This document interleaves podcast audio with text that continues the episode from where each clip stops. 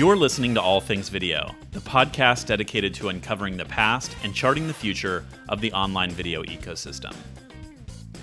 You're listening to All Things Video. I'm your host, James Creech, and today's guest is Jill Bork, founder and CEO of Rushtix. Jill, welcome to the show. Thanks for having me. Yeah, I'm glad we get to do this. I wanted to kick things off and, and learn a little bit more about how you got your start in the media and entertainment space. Well, we did a pretty radical pivot in March uh, when the pandemic hit. Uh, previously, we had been a membership uh, ticketing company based in the Bay Area. Mm-hmm. Um, our members paid a monthly fee, and we had a, a cool system where we um, supplied with the, them with all kinds of tickets to concerts, comedy shows, theater shows, all kinds of in real life experiences. So, obviously, in March, all that drastically changed. And so, we had been playing around with live stream, a uh, little bit of Twitch. We did some Facebook Live and also some Instagram and a little bit of Periscope. And um, just as a promotional uh, um, sort of avenue for us. And uh, I personally have been an early adopter in the live streaming space. So yeah. I thought, why don't we try it? Um, at that moment in time, there were, you know, definitely uh, artists that were doing live streaming, but not a lot that we're doing ticketed live streams. Mm. So we did a 15 day pivot where we built out our ticketing and live streaming platform. We had already had a ticketing company, so that part was already done. We just layered on live streaming. And uh, yeah, we had our first show on March 31st. It was a drag show happy hour, uh, which sort of validated that people were willing to pay, they were willing to tip. And then we were off to the races. And we, um, over a couple months, we honed in on comedy. So we're now like one of the biggest comedy live streaming platforms around. That's awesome. So you started off as kind of this ClassPass like model for local arts and, and cultural events, right? Right. Uh, and moved from that subscription based offering to more of this on demand live streaming offering as a result of the coronavirus pandemic, right? Everything's changing this year, but particularly in the live event space, you know, necessitating a, a change in strategy. And, and out of curiosity, why did you choose to hone in on the comedy market? What about comedy events was appealing to you? Well, uh, I'm a former stand up comedian. I've also produced a ton of stand up shows. I had, for years, I had a, a very large New Year's Eve uh, comedy music show. Um, and I had produced uh, like a string of shows on a weekly basis for years and years at the Purple Onion, which it's gone away, but it was a, like a very historic comedy club. So I sort of had those chops already and some of the um, sort of ideas in place of of knowing what a comedy experience could be like in live stream and how to translate that in particular how to have that feeling of a live audience. So in our comedy shows we actually have a, a, subset of the ticket buyers who apply to be in the studio audience. So they, there's live laughter. You know, it's got that real dynamic feel. Um, so you know, that was we do plan to expand into other genres eventually, uh, but we decided just to focus on one and really own that and understand it and understand the dynamics of it. So that was our initial foray. Very good. And uh, you know, prior to your career launching Rushtix, I saw that you you started out in public relations, right? So right. Uh, back in 2002, you founded Pays Public Relations, which served a number of clients in the financial services industry. Mm-hmm. What inspired you to start that business? Yeah, so so that's my maiden name, and um, yeah, I, I, actually out of college, I um, I had a finance degree, and I went to work at a mutual fund company, and I was uh, I was kind of a quant person. Um, and uh, I got into public relations. Uh, uh basically, I went to work at a kind of startup international mutual fund company where I was doing quant stuff, but then I started doing marketing stuff. And then they needed to do PR. And it was one of those things where I just sort of figured it out. I, I think that's my theme. I'm a figure it out kind of person. Um, so um, I was able to figure out how to do PR and how to, I did it in a very quant way, um, which at the time was very new to track ROI on PR back then was not something people did. Um, and Interesting. Uh, so what, yeah. how did you measure it? What were the, the models that you were building around uh, trying to analyze the impact of PR? Yeah so um, you know figuring out like what was the things that everyone does now that wasn't done very often back then but you know figuring out the reach figuring out like uh, what the response that we were you know from that article and then track it back actually to how much was raised um, and it was pretty phenomenal. It, pr is one of those things that has can you know bring in uh, a lot of uh, branding awareness and you know direct response especially back then. I think media has changed quite a bit. You know um, back then especially for financial products if you had a big feature in a like money magazine at the time you would hundreds of millions of dollars could flow in. So that's sort of where i was kind of able to leverage and got a lot of attention for that and the company i was working for and then i, I launched out on my own. So um, i've always had an entrepreneurial itch. It's like i can't imagine not being an entrepreneur. I just have this mentality where I like to go and venture out and try things and um, that's my personality type. That's awesome. Yeah, I, I, figured when you mentioned you're a classic uh, figure it out type of person that it's you fit the entrepreneurial mold. Yeah, so that's great. what was the hardest part? You know, thinking back to launching that PR venture, what was the hardest part about being a first time founder? Yeah, so um, really, for me, it was getting over the fear of rejection. You know, when you're a first-time founder, you you you're gonna get rejected, and it's part of it. And, and I uh, I remember that in specifically, I have a very uh, uh like there was a time where I, um, you know, I decided I was going to do it. I had had gotten my first client sort of out the door, um, and then I needed to get more clients, and that was very scary because you know it's kind of some cold calling, it's some network, it's really putting yourself out there. And I I sort of got it in my head uh, wrongly that what I really needed was this great brand and I needed a great logo. And I, I, put a lot of energy, misdirected energy, because I was actually, in retrospect, I didn't know it at the time, but I was fearful about taking some risks and, you know, putting myself out there. So um, I would say that as a first time founder, you know, one of the big things is it's, it can feel scary. You know, it's got that, that uncertainty. I've been actually telling friends right now, you know, with all this anxiety that you're feeling, this mixture of hope and fear, that's what it's like to be a founder.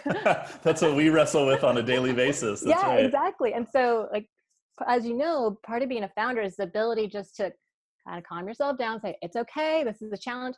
And the reward is that once you get past that barrier, whatever that thing that was sort of in your way, that psychologically, it's such an amazing feeling. You know, it's sort of like that feeling of going up the roller coaster is like, oh, this is scary. But then you get to the other side and you're like, woohoo, I did it. So that, that's my perspective. Yeah, I, I agree with that, right? I can empathize with feeling the full range of emotions sometimes in a single week or a single day, even where, you know, there's things that are going awesome in the business that you're excited about and things that are obviously more challenging that you have to work on. So, yeah, totally relate to that. So um, when did you uh, say, okay, I've, I've done the PR thing, now I'm going to venture off and your, your love affair with uh, live events began? Well, it was sort of um, a combination of, uh, I fell out of love with the financial industry um, in the 2007, 2007, 2008 sort of bank bailout. Up until then, I had been, you know, free market is the best way, capital markets are efficient and that uh, whole situation just jaded me and it was hard for me to get behind promoting the products i was promoting. As a pr person you have to believe in what you're promoting at least for me for me as a pr person i had to believe in what i was promoting and i just felt a lot of um, disappointment in the markets and how certain banks very large banks had been completely bailed out. Meanwhile people were losing their homes. Yep. so i just took i would had already been doing a lot of improv um, and i had a show that simultaneously i had been producing um, that had grown and I, and I just decided, you know, I'm just going to put my passion into this for a while and produce. And I ended up doing stand up, and and just for several years, I was just involved in that. And RushTix actually evolved out of uh, what I saw in the marketplace, which was that there's all these great events, and people just don't know about them because the way information is and it's just hard to keep track of things and so um, the ethos of RushTix in the beginning which still applies it was about forming community and getting people out discovering live events and and sharing that live experience. So it's very applicable to what our live streaming platform is today. It, and i think that's why we were able to pivot because our whole team believes in that ethos which is it's important to be together it's important to be in the moment live with each other and that's really what we're trying to accomplish with with what we're doing with live streaming that's awesome. Yeah. So you experienced it, right? As a performer yourself, you saw this need for, hey, there's all these great events happening that I just wish people knew about. And then there's also a way to help the venues and the performers starting off with, you know, attracting people to come in person when it was possible to do that. And now kind of moving towards uh, a virtual model where it actually makes it even easier for people to join in and participate in these experiences where maybe before, you know, if you're hosting an event in San Francisco, I'm in LA, it doesn't make sense for me to come. but now anyone all over the world can, can join these events. Yeah, exactly. And and that's really exciting to be because especially now more than ever, I think we need to find ways to have commonality and to, to join together. We're so divided. You know, there's you know, there's just this situation going on where we need to find commonality. And comedy is one of those things that, you know, people can have in common. There doesn't have to be an agenda behind it. We can just, you know, laugh together and find, you know, the funny parts of life. Yeah. So thinking about, you know, the the future of the media and entertainment space, what do you think the future holds? Do you have any predictions for what's coming next? Well, I think that this aspect of the lean forward media experience is really going to keep going. I think it was already there. It's not like live streaming got invented by any other players that are that are in our market right now. It was already there. It was already there with Twitch. It was already there with other players. Um, but what is different now is that this sort of adoption of the Zoom and the adoption of so much of the uh, people are very comfortable now with being online with each other and you know having these conversations like we're having whereas i think most people you know before pandemic this would not be their ideal situation but they've adapted to it. And not only adapted to it i think they're finding that it's actually very convenient. It's actually can be a, a very engaging and lively experience but it's different. It's like we're we're sort of attuning our little antenna our communication and relationship channels to this new medium. Um, and so where i see this going is that there'll be for example, with what we're doing, more tools to engage as a group with to make this a two-way experience. So, I mean, no, you can't. But Netflix experience is awesome. You can sit back, you can Netflix and chill. I think that the live streaming interactive situation is a lean forward. You're you're engaging. There's an adrenaline to knowing that there's thousands of other people watching the same time, chatting. You know, the artist is in real time answering questions. You know, even you know engaging with audience members. So there's a there's a lot of creativity that i'm seeing the performers where they're they're evolving for example their comedy acts into more interactive forums whether it's just q&a or we had one comedian do an advice show that was hilarious and, and warm and funny and they're just the two way you know instead of one way it's becoming a two way conversation which I think it's really exciting. Yeah, that's awesome. It feels like when live streaming first came about, people thought about it in the same through the same lens as we would think of live TV, right? Where it's a mm-hmm. traditional broadcast medium. Yes, we're all kind of contemporaneously sharing this viewing experience. But what digital promises through these platforms like Twitch, YouTube Live, Instagram, uh, etc., you can actually have that dialogue, right? It's not just a, a one directional broadcast message. Now it can be a conversation, the comedy or whatever the entertainment experiences can be shaped by the audience, right? So that's yeah. really powerful. That's a that's a fundamental shift in uh, the the content strategy itself, and then also through the, the delivery mechanism, it, it creates these whole new formats for storytelling and, and live experiences. Exactly, exactly. And, and, in a lot of ways, that is what in real life experiences offer to us. Because when you're in an audience, what's happening is it's you're watching what's on stage. Obviously, that's part of it. But you're also on this uh, level. You're engaging with the other people, the participants, whether you're laughing together, you're clapping. But there's a definite energy that's happening in the room. And I think that in our online worlds, that can happen as well. And I see it happen. So um, I think that's exactly right. There's you know it's it this has been the promise of ever since uh, you know there's you know second screens or whatever you may want to call it this has always been the promise but it's never really ha- uh, been coalescing like like it has now yeah and it, it, feels like the enthusiasm for live streaming waxes and wanes a bit right I, you think back to South by Southwest four years ago, and all the wild enthusiasm around Meerkat, and you know that was uh, yeah. quickly faded out. And then you have Periscope, and then of course all the major platforms themselves rush into live streaming.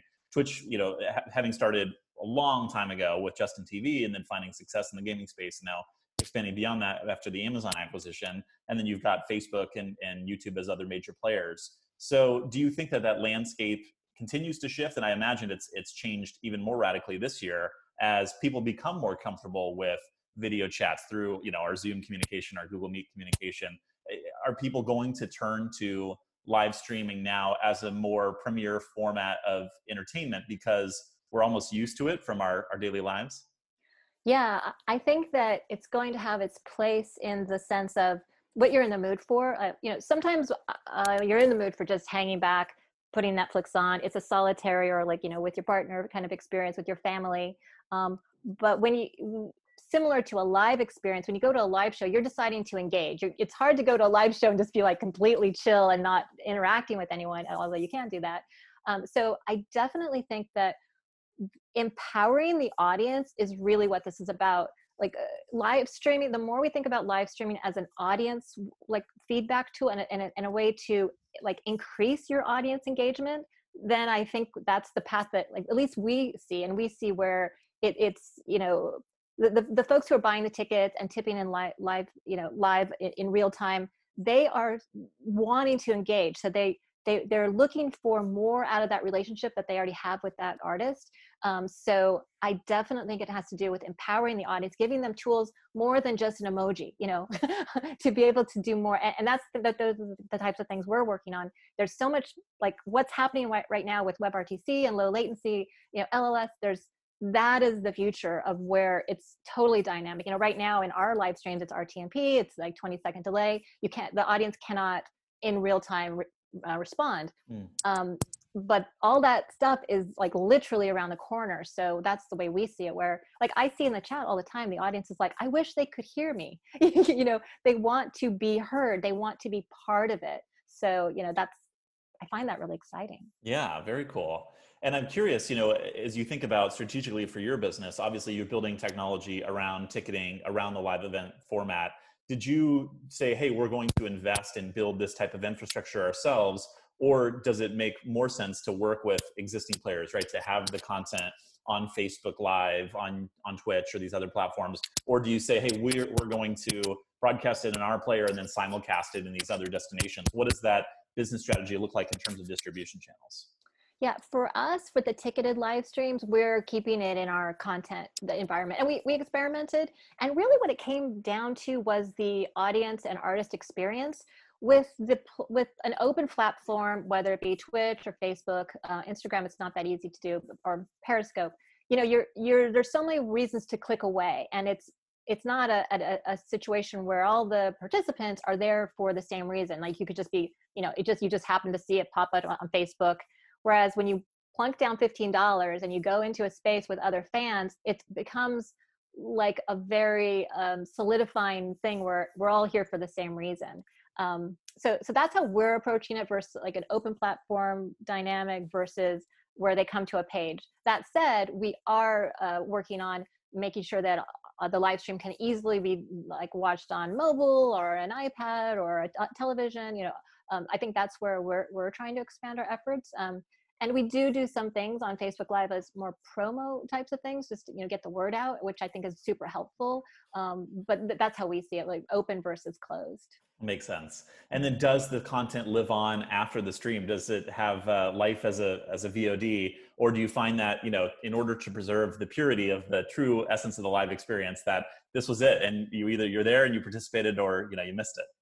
That is a great question. So in our category, there is all we're all doing uh, different things, and you know there are some companies that ha- will save the VOD and then you could buy that separately.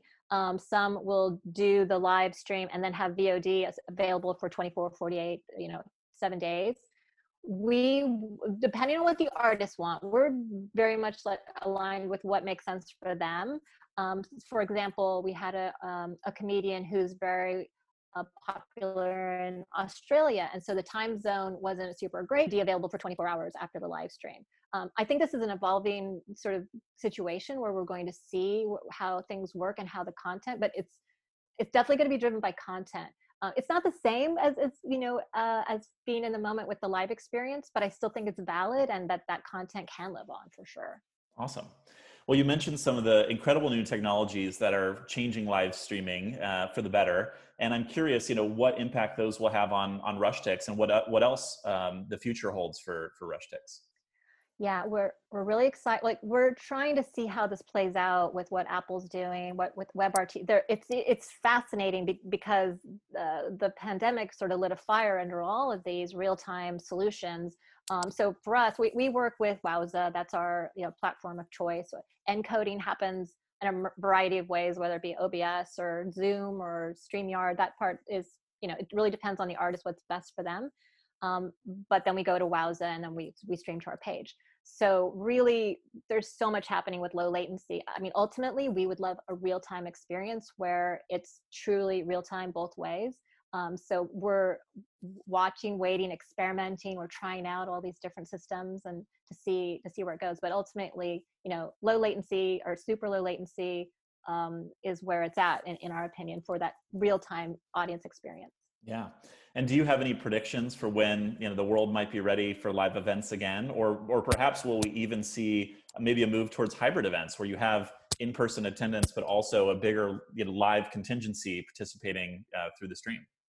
I think what you said is exactly right. It's going to be a hybrid. I think that like the cow is out of the barn on the ease, like where you can experience these things and the the production levels are just you know because people are practicing like like we're just having iteration after iteration where you can you know improve on what a live stream can be like so i think that um, nothing will ever replace the live experience there's always going to be that you know where that could be preferable um, but if you can't be there and you can have a live stream that's just engaging and has maybe even things that are not available in the live experience that's a plus too. So um, I think as we evolve, we're going to find that live streaming is really its own category, different than podcasting, different than uh, it's like a straight streaming thing where, like we mentioned, it's this uh, interactive two-way experience that can complement and help even make a real uh, in life, real um, life experience even better. Yeah, and I think that applies, as you mentioned earlier, beyond comedy. You know, beyond theater or the arts it's um, music festivals it's sporting mm-hmm. events right esports right. tournaments and competitions there's so many exciting applications for this type of technology yeah i totally agree i know i think it's like i just think about how live streaming has been in the past where you know they sort of as an afterthought just stick a camera up in a corner and the live stream you're just like watching it from a distance like a security camera and now that we're just like with all the ro- you know robotic camera like you can really get in on the action and as we all learn how to you know have it be dynamic I, even watching the you know recent news and how they're covering the election i i'm noticing techniques that are being adopted hmm. um, that bring you in you know it's like bringing you in i think that's sort of the um, one of the things that we when we set up our uh, our comedians with their equipment we send them equipment we do tech rehearsals and we tell them that when you're live streaming you're it's an invitation into your world. So